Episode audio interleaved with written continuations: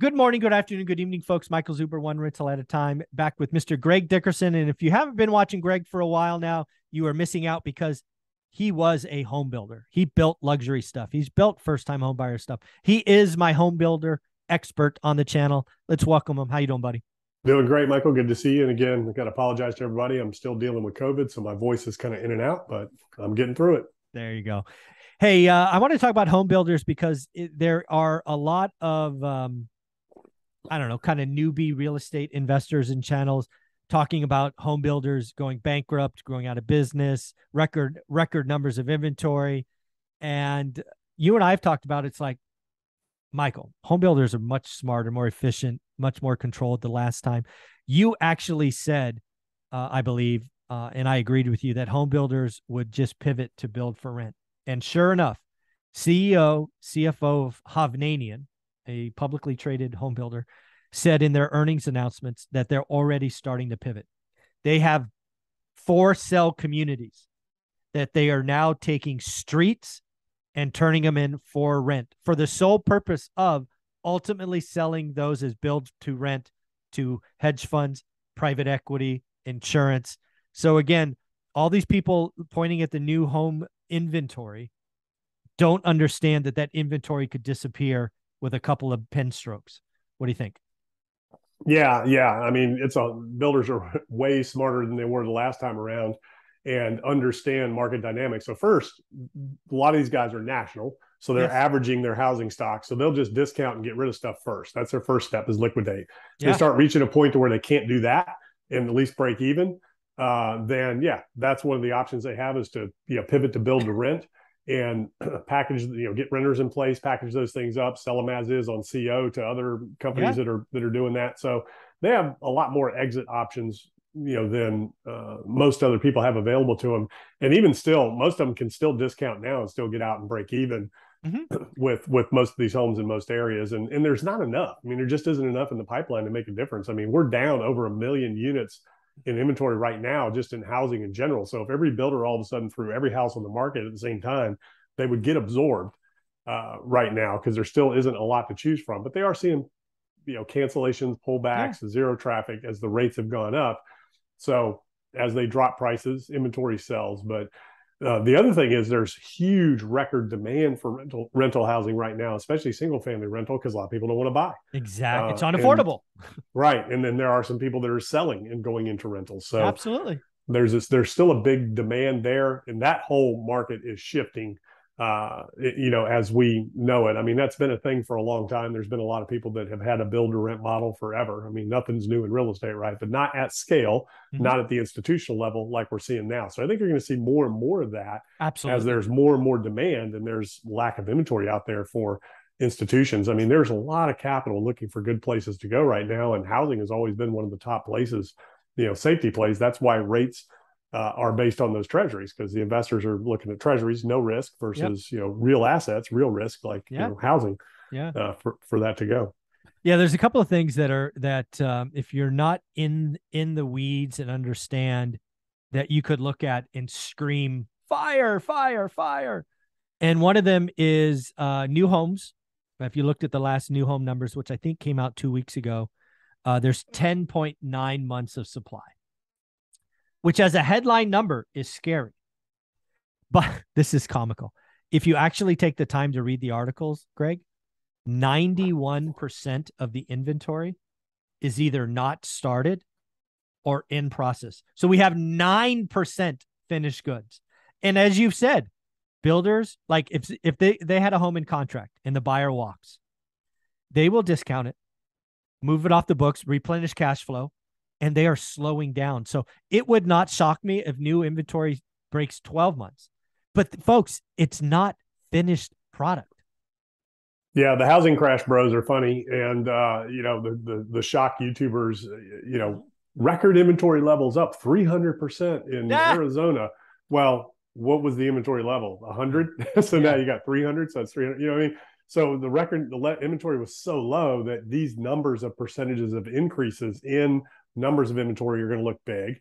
Um, you know, price discounts, prices are dropping 30%, 40%. Well, they were 20 to 30% 40% overpriced to begin with, Mm. behind what the last, you know, comparable sales were. So these things are negligible. What you need to look at is where was it pre-pandemic, Mhm. you know, compared to now, inventory levels, things like that. We're still, when you look at inventory nationwide, we're still at record low inventory levels, and uh, you know, it's going down. It's not going up. You know, so uh, there's going to be markets. There's going to be areas in markets. Sure. You know, when you say when you say Las Vegas, well, I mean, it's not the entire state. It's certain cities, certain Yeah. or you know, certain areas of of well, we say Las Vegas. There's probably even areas in Las Vegas that Sure. are, some are doing well, some aren't.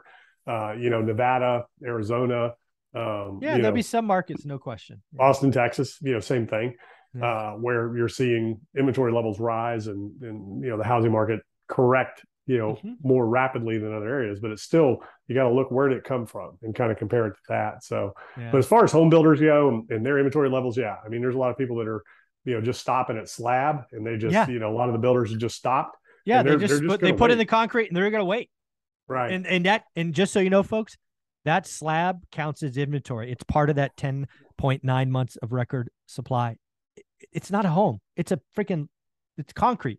Right? Yeah, yeah, and again, they're gonna they're gonna work their way through it. They've been through this before. They know how to deal with it. They're well capitalized, and you know they are contracting. You know they're gonna Yeah. lay off, and Yeah, you of course. They'll lay they're off. not gonna they're not gonna build new. You know, uh, Yeah. and they'll pivot to rent as much as they can where they can, but. Yeah. uh you know they'll pace themselves and Yeah. uh you know you'll have some that'll go out of business and you know things like that but it's not again there's just there's just not enough out there to even make a dent even if they threw everything i mean we're 5 million units short in housing Yeah. right now so you know you got a million two or a million five in the pipeline that's nothing Yeah, and again, 90% of that's, you know, a lot of that is slab. So not ready to deliver yeah they couldn't shouldn't finish it in the next three to six months Yeah, it shouldn't count.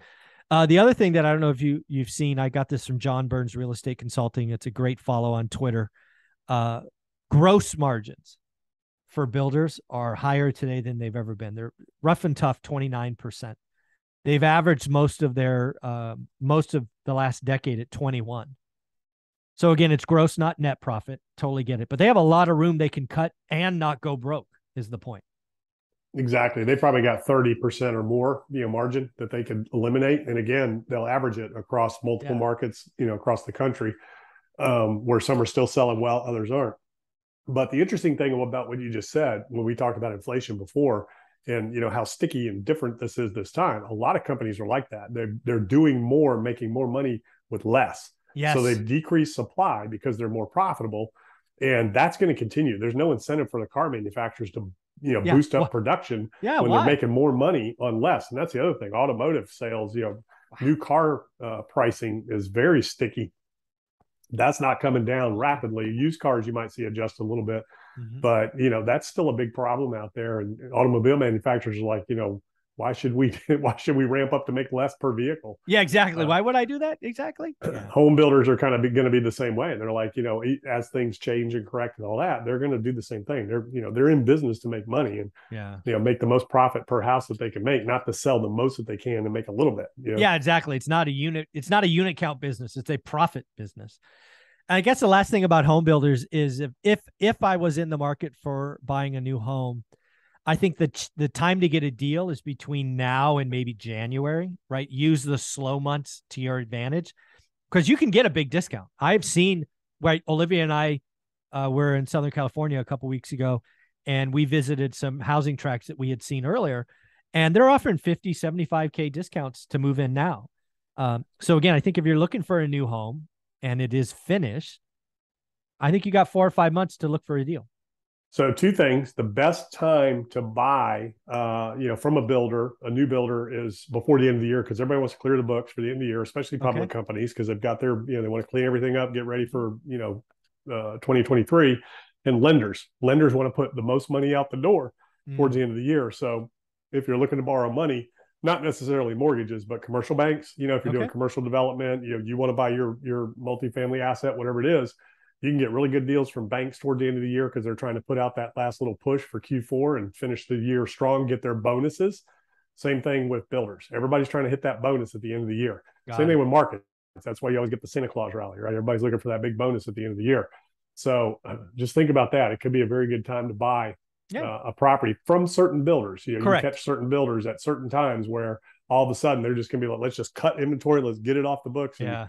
get ready for you know Q1 2023. Yeah, I totally agree. I think there's going to be some opportunities out there if you're in the market. Um, again, what I'm telling everybody on my channel is we don't pay list price. We ask for closing cost credit and rate buy downs. Buyers have the power today, so use everything you can, right?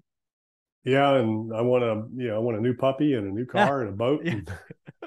there you go. There you go. Well, Greg, do me a favor. You struggled through this. Thank you so much. I know you're getting over this. You did great. Where can people find you? Yeah, gregdickerson.com. That's where all my info is. Go check it out. All right. Thank you very much. Yes, sir.